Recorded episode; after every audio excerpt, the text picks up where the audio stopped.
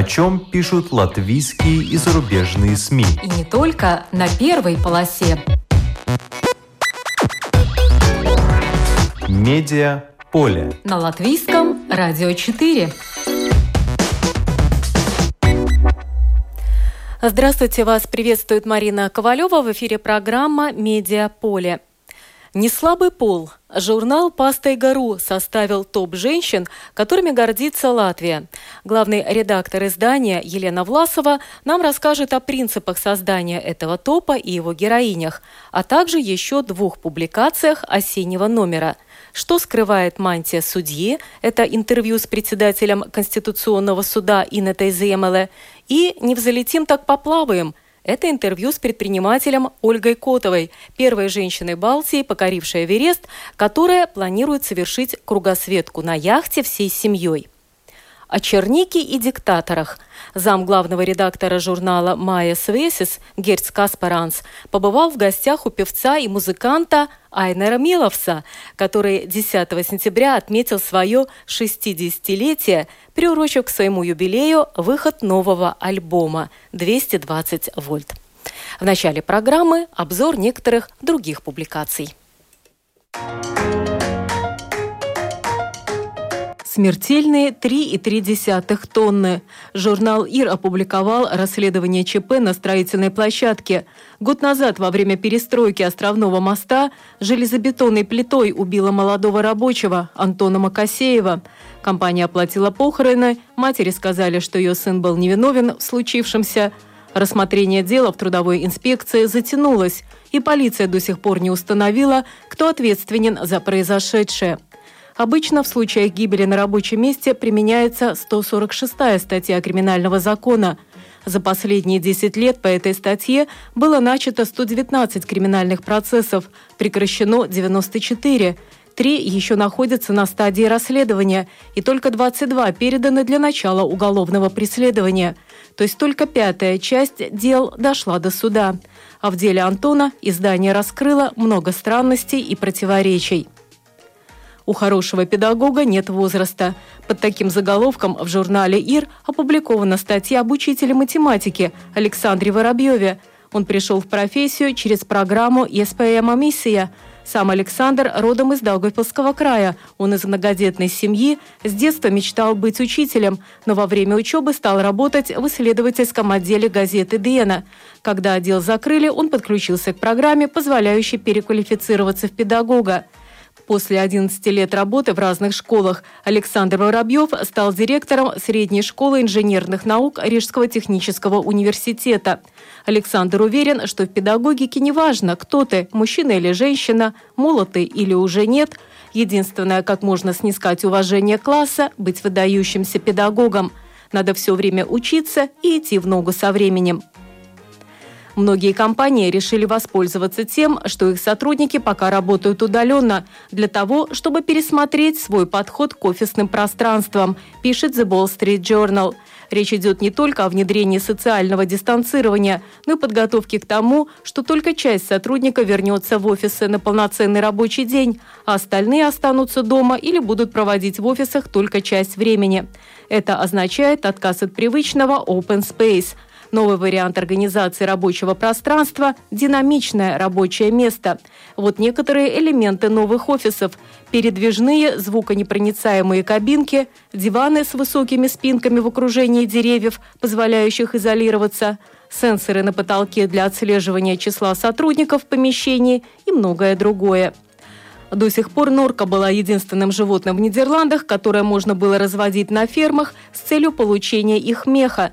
Но COVID-19 ускорил закрытие таких ферм – как пишет The Economist, если под давлением защитников животных норковые фермы должны были быть закрыты в 2024 году, то после того, как в апреле было выявлено два случая передачи коронавируса от норок человеку, закрытие пушных норковых ферм было перенесено на более ранний срок, на март 2021 года.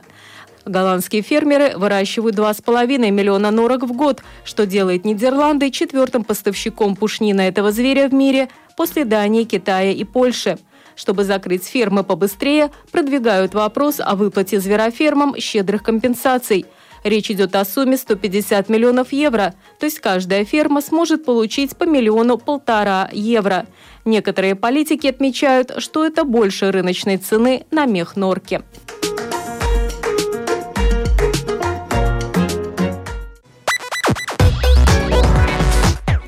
Медиа поле. На латвийском радио 4.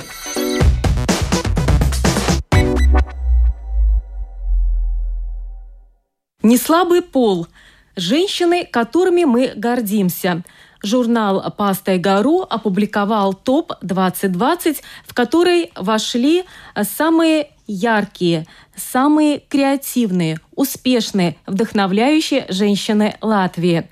В студии находится главный редактор журнала «Паста и Гару» Елена Власова. Здравствуйте. Добрый день. Каковы критерии создания этого топа? Мы знаем, что он опубликован уже в четвертый раз, но все-таки давайте напомним об этом нашим слушателям. Угу. Ну, э, вы знаете, на самом деле составить такой топ достаточно сложно чтобы он был э, стопроцентно объективным. Наверное, здесь стопроцентной объективности быть вообще в принципе не может. А, дело в том, что э, раньше наш топ назывался топ у самых успешных женщин Латвии, да, но как-то в общественном мнении укоренилось такое представление о том, что успешность равно э, это прежде всего, ну, как бы финансовая состоятельность, да, финансовые какие-то показатели, да. Хотя успешными могут быть женщины не только те, которые заработали благодаря своей профессии кучу денег, но и, может быть, даже не столь успешные финансово, да, но зато много чего сделавшие для общества или для какого-то не столь широкого круга. Потому вот. что, в конце концов, есть профессии, в которых объективно невозможно заработать миллионы. Ну, Можно конечно. получать стабильную зарплату, но при этом внести большой вклад в общество. Да, конечно. Поэтому мы решили как бы эти критерии немножко так вот размыть. То есть взять э, женщин, которые просто нас вдохновляют вдохновляют, да, а уж насколько они успешны, это уже решает каждый э, член жюри несколько слов о членах жюри. Угу. Поскольку наш топ, как я уже сказала, он не претендует на стопроцентную объективность, мы наоборот педалируем его субъективность.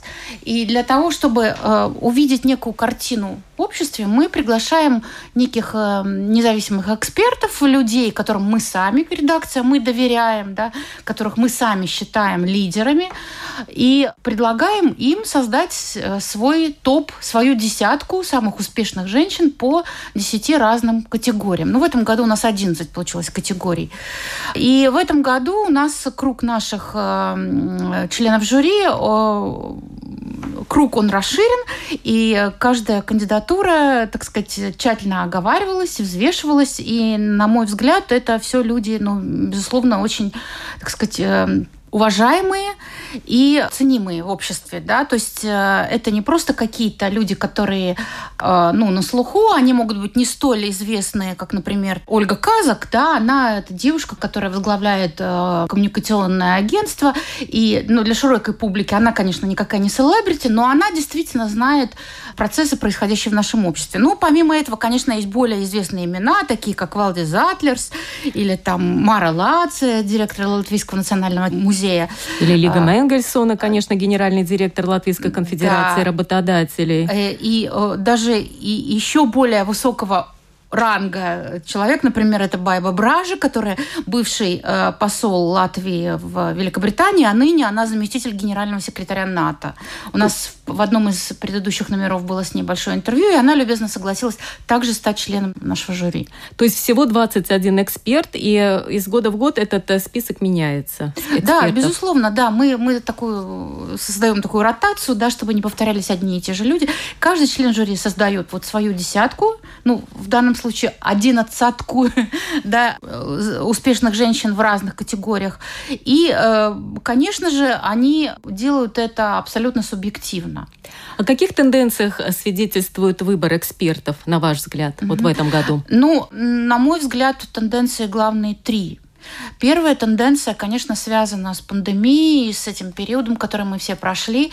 Безусловно, вообще интерес общества как такового и членов жюри в частности часто привлекали люди, которые э, так или иначе как-то помогали нашему обществу справляться с этой пандемией. Да? И именно поэтому в разделе здравоохранения так э, часто было упомянуто имя нашего министра здравоохранения. Министр здравоохранения, да, ее называли практически все. Илза Винкеле. Да, практически все члены жюри, и что совершенно объяснимо, да. И я думаю, что вообще в этом году на плечи женщин Латвии легла особая нагрузка, потому что, как мы знаем, многие люди остались без работы, в результате пандемии. И по статистике первыми увольняли именно женщин. И на женщин, на женские плечи легла нагрузка вот не только а, в плане того, что нужно кормить семью, нужно каким-то образом пытаться выжить в такой непростой ситуации, но и еще некие функции э, психотерапевтов, потому что как мы знаем, ну, самыми большими паникерами в этой ситуации оказались как раз мужчины. Да? И именно женщины, даже это прослеживалось в социальных сетях, они успокаивали общество, они пытались как-то нашу жизнь упорядочить в столь непростой ситуации. Вот как вы упомянули, Илза Винтеля, министр здравоохранения, заняла первую строчку в этом рейтинге в категории политика. И Марис Галис, один из экспертов, так это прокомментировал, почему он сделал этот выбор.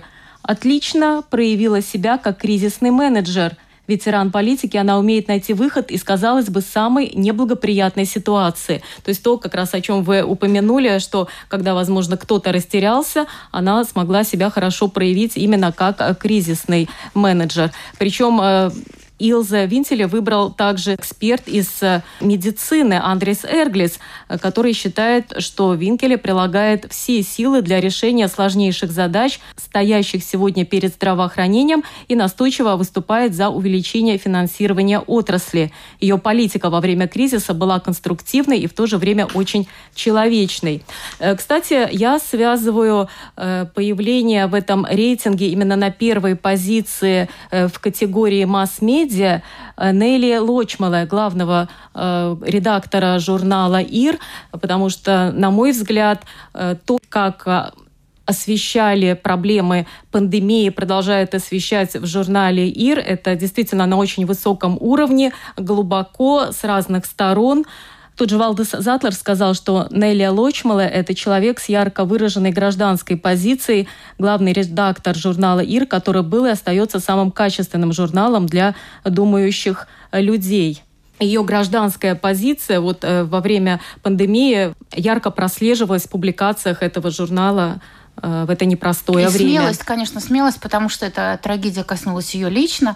И вот та смелость, которую она, а, которую она нашла в себе, чтобы, а, несмотря ни на что, продолжать э, ну, вот, открыто говорить на эту тему, потому что восхищение. Потому что многие на начальном этапе достаточно легкомысленно относились э, к возможности заболевания коронавирусом, там, летального исхода, а когда человек описал то, как это произошло, многие задумались и поняли, насколько это серьезно и что может коснуться каждого из нас, а не где-то там далеко за границей, где смертность была намного выше, чем в Латвии. Ну, если мы вернемся, вот ты меня спросила насчет э, каких-то тенденций, да, вторая такая глобальная тенденция, которую можно было проследить в этом году, это а, увеличение количества ярких э, персон и таких харизматичных личностей в сфере э, технологий технологий IT и стартапов. Вообще, вообще в Латвии э, традиционно так сложилось, что женщины очень активно присутствуют на тех должностях и в тех профессиях, которые раньше считались сугубо мужскими.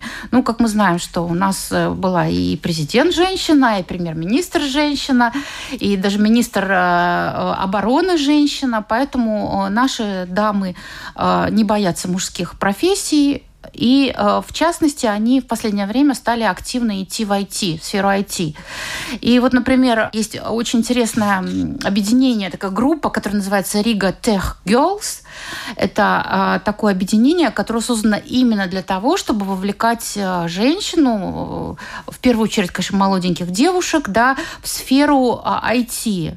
И действительно, у нас уже наши девушки, которые занимаются IT, достигли больших результатов, и создано довольно много таких э, вполне процветающих, в том числе и на международном уровне IT-компаний, и этот процесс продолжается. Назовите, пожалуйста, несколько примеров, э, кто вошел в топ именно в этой категории. Угу. Ну вот э, в этой категории прежде всего тоже э, больше всего пунктов набрала Алиса Дирика. Она по профессии вообще графический дизайнер. Ну вот она как раз и была одним из инициаторов создания организации Riga Tech Girls. Да? И плюс она еще основатель Infog.ram, да, такого портала. А, ну, еще, наверное, стоит обязательно отметить Анну Андерсона, тоже очень известная персона, одна, опять же, из основательниц этого движения Riga Tech Girls, да, и а, помимо всего прочего, она не так давно запустила линию одежды Be With, cuida. Да, очень интересная линия одежды для таких же продвинутых в информационном плане девушек. Вот. Ну, довольно много у нас и не только молодого поколения, но и женщин среднего возраста, которые прекрасно владеют различными IT-технологиями, да, но э, взять хотя бы э, Еву Илвесу, да, дипломата и эксперта по кибербезопасности, и супругу экс-президента Эстонии. Она у нас, кстати, сфигурировала в одном из предыдущих э, топов тоже. А, она у нас вообще считается таким признанным специалистом международным масштабе специалист по вопросам IT-стратегии и кибербезопасности. И какая третья тенденция? И третья тенденция – это, э, ну, вообще наше время характеризуется тем, что многие люди э, приобретают э, не одну и не две даже, а там сразу несколько специальностей и добиваются успехов сразу в разных сферах жизни, да, например, э, какой-то человек является тем же айтишником, да, но э, при этом а, вторая часть его жизни посвящена, например, музыке. Причем это не просто хобби какое-то, где он поигрывает там на досуге, а это вот полноценная вторая профессия, которой он тоже зарабатывает деньги. И вот таких людей, таких мультипрофессионалов становится все больше. И если говорить о нашем топе, то вот таким мультижанровым человеком, да, наши эксперты назвали прежде всего Заны Чулкстену. Это тоже молодая, очень интересная девушка, которая уже, несмотря на свой относительно юный возраст, возраст успел многого добиться в Латвии. И э, вот последнее, чему она посвятила э, свою жизнь, это международный фестиваль Рига Юрмала, который в этом году, конечно, прошел в таком непривычном формате, но э, благодаря Зане как раз он еще с прошлого года вышел на такие серьезные рубежи. Вот, но помимо всего этого, она известна как а, основатель, один из основателей э, Музея современного искусства Ким.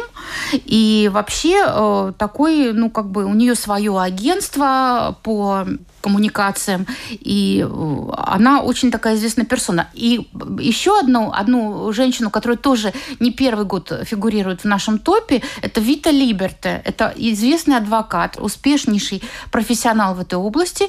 И параллельно она очень серьезно занимается меценатством. То есть она привлекает средства и, и свои использует, и средства других меценатов для того, чтобы развивать современное искусство. И это не просто так, что вот она дала денег на какой-то проект, а она именно занимается меценатством. Она организует какие-то выездные школы, какие-то пленеры. Ну, в общем, всячески помогает молодым художникам.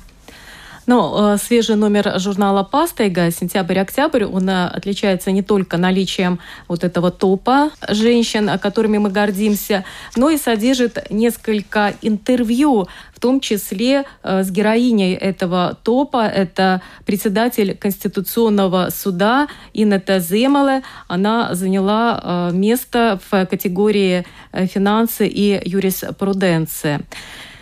Очень интересное интервью. Э, мне кажется, оно очень вдохновляющее для тех, кто стремится достичь э, большего, потому что Инна Земала – это, в принципе, девушка из латвийской глубинки, из э, Земгала, из небольшого поселка на границе с Литвой, которая смогла добиться того, что заняла не только должность председателя Конституционного суда Латвии, это, конечно, очень высокая позиция, но сейчас она уже, как мы знаем, э, претендует на должность э, в суде Европейского Союза, и как только даст присягу, она э, покинет Латвию, приступит к новым обязанностям уже на европейском уровне. Очень много любопытных фактов содержится в этом интервью. Я просто рекомендую всем его почитать.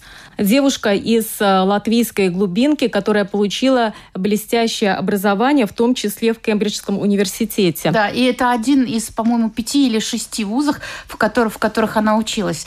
Ей, конечно, очень повезло в том плане, что э, ну, начало ее карьеры пришлось на самые интересные с точки зрения юриста и юриспруденции годы обретения Латвии независимости. И она сразу попала, э, еще будучи студенткой, она попала э, в, в Народный фронт сначала, а потом уже стала помощником Сейма. И так вот начала ее разворачиваться карьера. Она училась и в Швеции, и в конце концов действительно вот в Кембридже.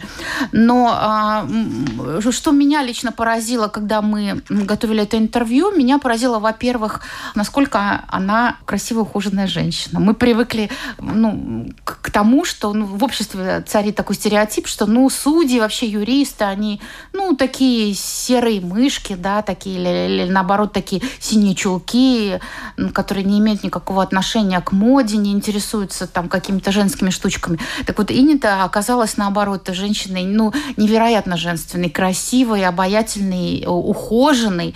И, э, и вот как это все сочетается в одном человеке, да, то есть э, какие-то сугубо мужские качества, умение добиваться успеха.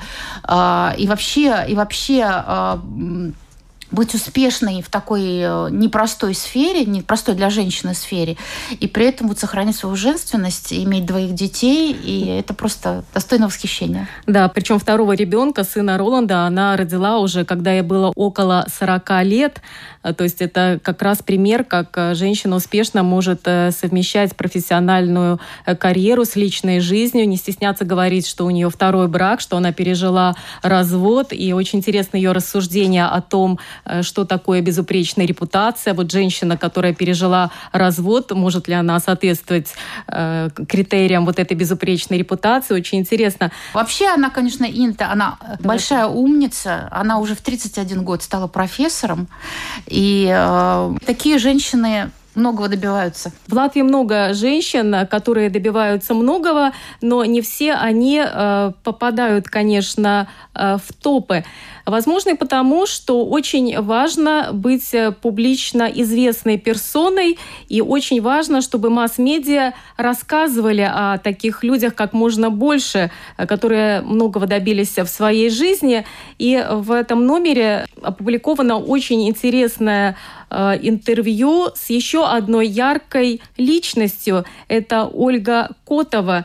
Как раз Елена Власова встретилась с Ольгой Котовой. Она автор этого интервью. Вот э, чем вас привлекла эта персона, mm-hmm. эта личность? Ну, э, нельзя сказать, что Ольга Котова совсем не, неизвестна нашей публике, но наша публика ее знает с одной только стороны, да, как первую женщину из стран Балтии, которая покорила Эверест. А, вот. И я тоже думала, что Ольга, она профессиональная альпинистка, и, в принципе, этим ее жизнь и, и ограничивается. А оказалось, что нет. Оказалось, что она, на самом деле, она преуспевающий э, экономист. Она сделала прекрасную карьеру в международной фирме, но в какой-то момент она решила, что хочет э, быть независимой и создала свой собственный бизнес. Причем очень интересный бизнес, про который она тоже довольно много рассказывала этот бизнес связан с обучением пилотов. И эта идея пришла ей в голову совершенно случайно, когда она однажды в аэропорту сидела за чашечкой кофе и читала какую-то книжку на русском языке. И к ней подошел человек, увидев русский шрифт. Они разговорились, оказалось, что он пилот слово за слово, и вот договорились до идеи начать вот такой бизнес по обучению пилотов. Конечно же, сейчас, э, поскольку самолеты сейчас не летают, и пилотов сейчас ну, практически готовить невозможно, для Ольги сейчас очень сложные времена, и она дает себе отчет о том, что э, этот кризис для нее лично, для ее бизнеса затянется лет на пять. Хотя она вначале думала, что всего на три года, но да, понимает, что да, это был слишком понимает, оптимистичный что, что, расчет. что последствия будет она ощущать еще очень долго. Но когда я ее спросила, довольна ли она тем, как, а, как а, развивается ее бизнес, она ответила очень необычно, я довольна тем, как развивается моя жизнь что гораздо важнее. Из чего можно сделать вывод, что ее жизнь это далеко не только бизнес. И не только покорение вершин, но и масса-масса-масса всего остального, включая прежде всего ее маленьких детей, у нее близнецы, которым только-только исполнилось два года. И с этими детьми тоже очень интересная была история. Наверное, впервые в своей жизни я услышала такую версию э, идеи... Э, Завестись потомством. Завестись потомством, стать мамой. Ну, подобной мотивации я еще, честно говоря, никогда не слышала. Тут, конечно, хочется цитировать ее буквально. Я, может быть, даже кусочек какой-то прочитаю. Желание иметь детей у меня появилось только тогда, когда я поняла, зачем они мне нужны. До этого я не понимала. Продолжение рода – это прекрасная природная мотивация, но у меня ее никогда не было. О пресловутом стакане воды, который мне в старости кто-то сможет подать, я тоже не думала. Просто в какой-то момент я осознала, что дети могли бы стать для меня новым трансформативным опытом, неким проектом, экспедицией, которая позволит мне открыть себе что-то новое и в итоге стать лучше. К этому моменту я уже все понимала про себя в бизнесе, в спорте, в отношениях полов, но оставалась еще сфера для роста моей личности, которой мне было недоступна. Мне стало ясно, что моими следующими учителями будут мои дети – ну, Великолепно. Прекрасно. Я думаю, что такой вывод может сделать только очень-очень созревшая личность, э, которая действительно дает себе отчет в том, зачем ей нужно потомство. И еще одно очень вдохновляющее утверждение, что стресс, в принципе, это хорошо, потому что это энергия, а с ней можно что-то делать. Летаргический сон – вот что гораздо хуже. Да, э, Ольга, конечно, человек э, настоящий энерджайзер. У нее энергии столько, что я думаю, ей хватило бы и не только на двоих детей, но на, на целый детский сад и еще на 10 бизнесов. Но при этом она, конечно, невероятно дисциплинированная, организованная. Понятно, что это не просто какой-то вот, ну, дар природы, да, вот столько успевать, сколько вот э, самоорганизация. И в это сложное время она не растерялась, и несмотря на то, что бизнес переживает не лучшие времена, она, насколько я понимаю, сейчас занимается коучингом, сама является коучем. Но она вообще коучингом занимается уже давно, и это тоже один из такой аспектов ее личности. Она сама всегда стремится расти как личность, вот, и ей нравится помогать другим. При этом она никого не учит, никого не грузит, она помогает человеку самому разобраться в себе. И она имеет полное право заниматься коучингом, если учитывать ее профессиональный опыт, потому что уже с 17 лет она занималась экспортными продажами не где-нибудь, а на деревообрабатывающей фабрике. Очень мужской бизнес. Да. да, из этого мужского бизнеса она перешла также в достаточно мужской бизнес, в авиацию. Вообще она всю жизнь имела дело с мужчинами в бизнесе по должности и по, по ходу своей жизни, поэтому у нее нет никаких проблем э, в этом плане. И когда я ее спросила, не сталкивалась ли она когда-либо с дискриминацией по сексуальному признаку, она ответила, что нет, и, возможно, потому что она, она всегда была очень очень самоуверенной. И как бы к ней ни, ничто такое вот не прилипало, да, то есть есть женщины более уязвимые, которые очень переживают на эту тему, а к ней вот просто такие, такие не, не прилипали э, вещи. Ну, конечно, а. она самоуверенная, потому что если она смогла э, устроиться на работу в международную компанию, при том, что пришло 150 человек, а было всего 7 э, вакансий, и потом вкладывали в этих молодых специалистов э, много сил в их обучение, в развитие, и она все это выдержала, прошла, то, конечно, она имеет полное право э, теперь мотивировать других. А по поводу вот этого сексизма, по-моему, блестящая история с итальянскими предпринимателями, которым она нашлась, что ответить, когда итальянец заметил, что она слишком молодая и красива, чтобы с ней вести серьезные разговоры. Просто блестящий, на мой взгляд, ответ – она улыбнулась и сказала, что если молодость и красота – это проблема, то эта проблема очень быстро перестанет быть актуальной. Засмеялись да. и решили все э, дела. Да, ну, Ольга, кстати, мы с ней размышляли о том, почему женщины, в отличие от мужчин, друг друга не поддерживают. Вот если вы заметили, да, что э, мужчины, работающие в одном коллективе, они, как правило, друг за друга горой. Они друг другу помогают, да, подставляют плечо в какой-то ситуации, оправдывают друг друга. А женщины нет. Женщины, они как бы держатся особняком и никогда не выступают таким единым женским фронтом. Почему? Вот мы с ней задались таким вопросом, и э, версия Ольги такова, что, возможно, потому что общество очень требуют многого от женщины, да, и быть профессионалом, и, и быть э, матерью, и женой, и хорошо выглядеть, и, в общем, куча всего от нее требуется, а женщина сама к себе а, подходит вот с такой завышенной меркой, да, то есть мы никогда себя не хвалим, мы себя не любим, мы расстраиваемся, если мы заняли в Олимпиаде не первое место, а только лишь второе, и вот из-за такой вот повышенной требовательности к себе, да, возможно, эта требовательность распространяется и на наших вот подруг, на наших сестер. Вот поэтому нет такой женской солидарности. Но Ольга считает, что она должна быть обязательно в обществе. Это женская солидарность. Ну, возможно, в этой сфере нам еще есть над чем работать, но с точки зрения гендерной политики, ее реализация Латвия занимает одно из ведущих мест в Европе. Да, действительно, Латвия считается одной из самых э, гендерно благополучных стран мира. Вот такой вот формулировка. Да? Ну, действительно, я, как я уже сказала, у нас э, наши, э, ну, так сказать, топовые наши э, правители и президенты, премьер-министр, министр обороны на этих постах в какой-то момент были женщины. И по статистике а, в Латвии, например, женщин-менеджеров больше, чем где-либо в Европе. Мы в этой области лидируем. У нас э, менеджеров женщин 53% а в среднем по Европе 37%. Да? Но, а, конечно, если мы а, будем брать менеджеров высшего звена, то здесь уже процент женщин снижается. Женщин не всегда допускают до руководства компаниями, поэтому здесь уже женщин гораздо меньше, 29%. Да, и есть еще проблема оплаты труда женщин, потому что женщины в Латвии пока еще зарабатывают на 13-14% меньше, чем мужчины. Да, Но будем надеяться, так. что эта ситуация изменится. А пока всем советую ознакомиться с топом «Неслабый пол. Женщины, которыми мы гордимся». Он опубликован в свежем номере журнала «Пастой гору». Елена Власова, главный редактор журнала на что может вдохновить изучение этого топа, как вы полагаете?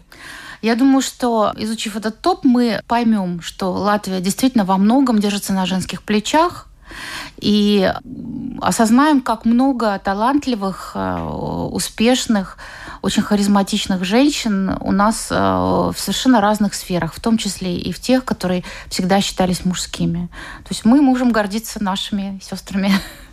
Спасибо. Всего доброго. Медиа поле. На латвийском радио 4. О чернике и диктаторах зам главного редактора журнала «Майя Свесис» Гирц Каспаранс побывал в гостях у певца и музыканта Айнера Меловса, который 10 сентября отметил свое 60-летие, приурочив к своему юбилею выход нового альбома «220 вольт». Я созвонилась с Гиртом Каспарансом. Давайте послушаем, что он мне рассказал по телефону. Статья называется «Ражас Лайкс. Время урожая». Мы все знаем, кто такой Айнерс Меловс. Э, известный исполнитель, автор многих популярных песен, которые э, вошли уже э, в список золотых хитов латвийской поп-музыки. Мне интересно, что вы узнали нового об Айнерсе Меловсе, отправившись к нему на интервью? Да. Айна сейчас живет не в Риге, но недалеко от Риги, Царникова с э, окрестности. У него там есть и дом, и свое как бы хозяйство.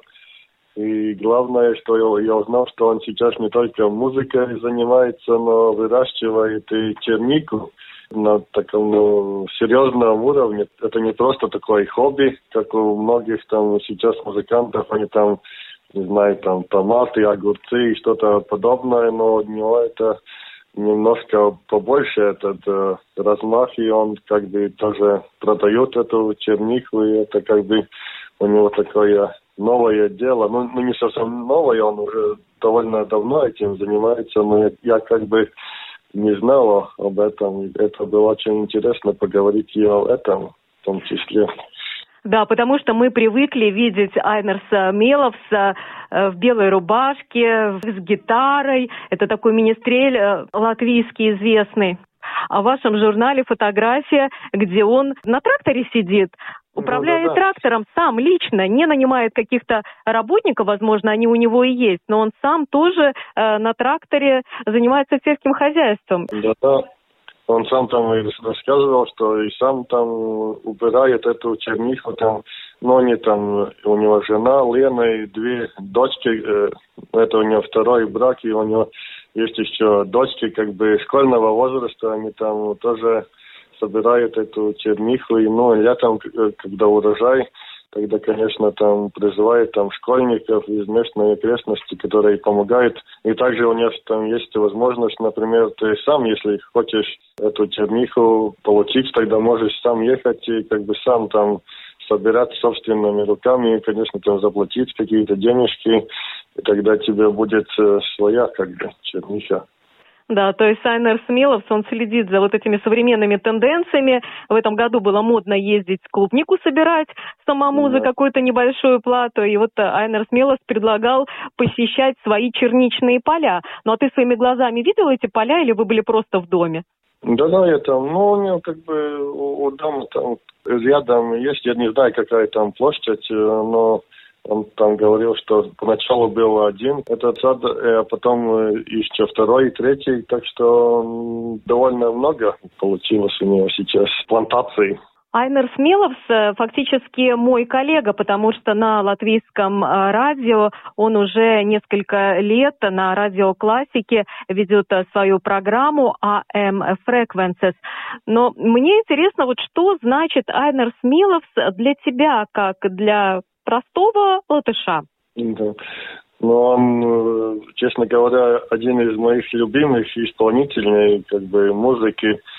И я мы очень люблю его творчество и слушаю часто его песни.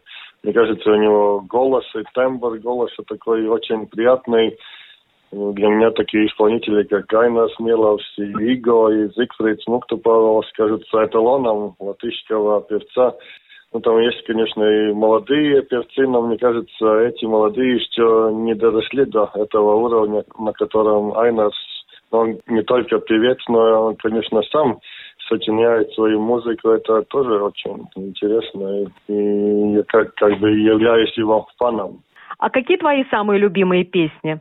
Которые немножко постарше, например, там «Что одно желание» или «Пекун скрин дебесис», ну и, конечно, он э, многие латышские э, народные песни на модные такие для сегодняшнего дня как бы переделал, например, там «Тумша накте залезал» или «Ай, я веглу прату» которые можно часто услышать, например, если ты сходил на хоккей с футбол, там многие болельщики как бы начинают исполнять, что означает, что для латышей они как бы очень понравились этим. Вот для меня это как раз э, было новостью, потому что я редко посещаю футбольные или хоккейные матчи, что фактически вот э, песня Айнерса Меловса – это гимн латышских футбольных фанатов. Да-да, так. Сложно понять, почему, потому что если там по тексту смотреть, там как бы спортом нету никакого там как бы там большого согласия, но получается, что зрителям они такие ритмичные, динамичные песни как-то очень хорошо там на спортивных мероприятиях они там исполняются. Я очень уважаю Айнерса Миловса за то, э, что он э, пытается объединить, объединить в Латвии русских и латышей. Он издавал альбомы свои с переводом на русский язык, приглашая к работе над переводом известного э, нашего поэта Сергея Тимофеева. Он э, выступил у памятника Победы что вызвало непонимание э, среди латышей. Вот, кстати, когда ты узнал, что Айнер Смелос будет выступать э, в концерте, приуроченном к Дню Победы над нацизмом у памятника освободителям, какая была твоя реакция? Ну, если честно. да, да, это такой сложный вопрос. Я, кстати, сам живу недалеко от этого памятника ну, где-то, не знаю, там 300 метров от парка Узвороси. Конечно, там каждый год 9 э, мая там вижу, что там происходит. У меня нет такого радикально негативного отношения к этому мероприятию. Но, конечно, у латышей это неоднозначное отношение к э, всему тому, что там происходит. И потому, когда Айнарс э, один или два года там был и пел для публики, тогда, ну, наверное, большинство латышей довольно негативно это воспринимали, и это уже было, кажется, где-то 10 лет назад, но до сих пор, если там, например, в интернете какая-то новость про Айнарса, его как бы творчество, то обязательно найдется кто-то там, а это Милос, это Кангар, предатель, который там пел у памятника Победы, так что у него как бы этот факт в биографии остается, и у латышей как бы ну, это неоднозначное отношение к этому факту. Хотя мне кажется, что многие забыли, но мне кажется, что он выступал именно не 9 мая, а все-таки 8 мая, когда отмечают этот э, день в Европе. Кажется, так, да, было. Да, и э, в этой статье, в вашем с ним интервью, мне понравилось, что вы затронули эту тему, и Айнер Смелос в очередной раз э, объяснил, что на самом деле э, с его стороны это был смелый шаг, что он не побоялся выйти к русскоязычной аудитории, прийти в это место, которое многие считают э, вражьим логовом.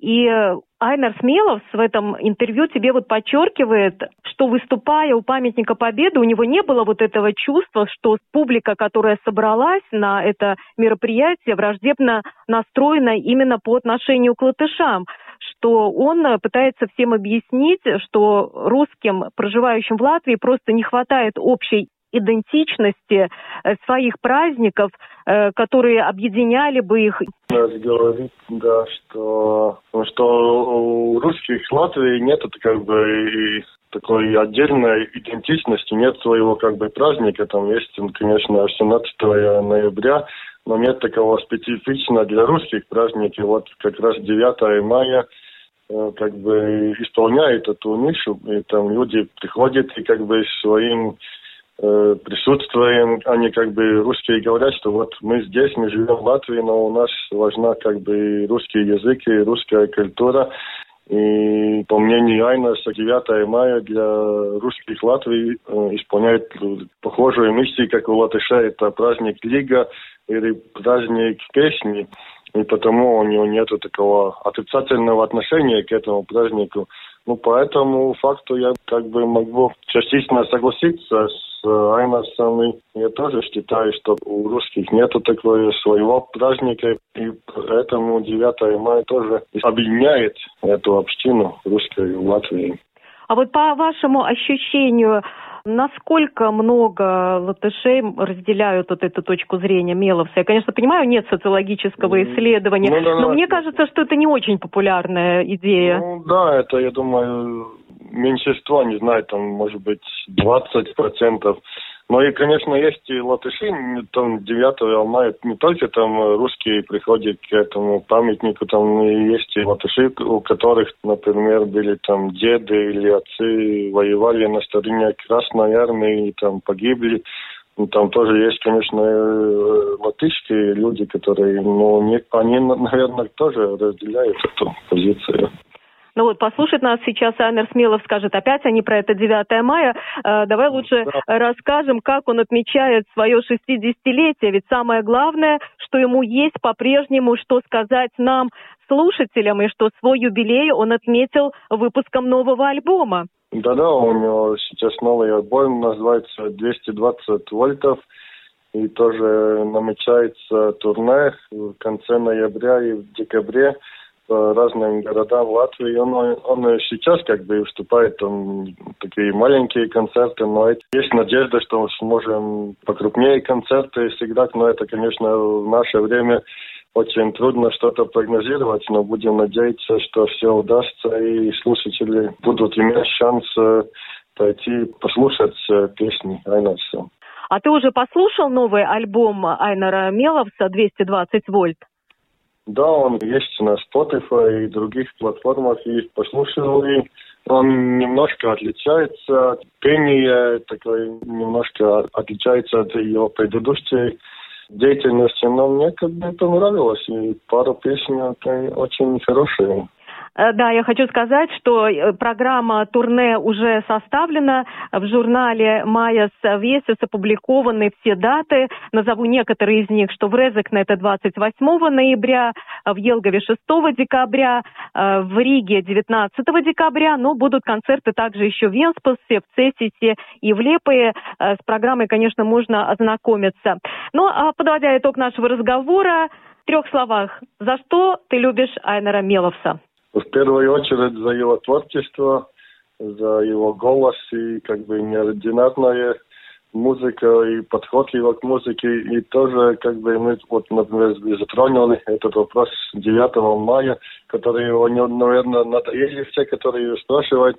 Но я ценю, что он как бы честный очень, он, если он говорит, что, что он этого для него было важно, тогда пойти и петь для русской публики он как бы не отрицает, что вот я там не был, ничего, ничего не знаю, там оставьте мне такое. И за честность как бы уважаю.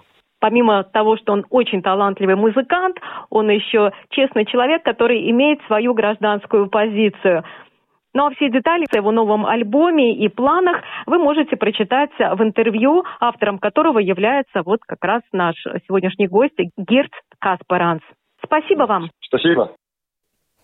Ну что ж, э, спасибо Елене Власовой, спасибо Гирцу Каспарансу, э, которые пишут об этих талантливых э, людях. В Латвии много талантливых и целеустремленных людей. Спасибо журналистам, которые о них пишут.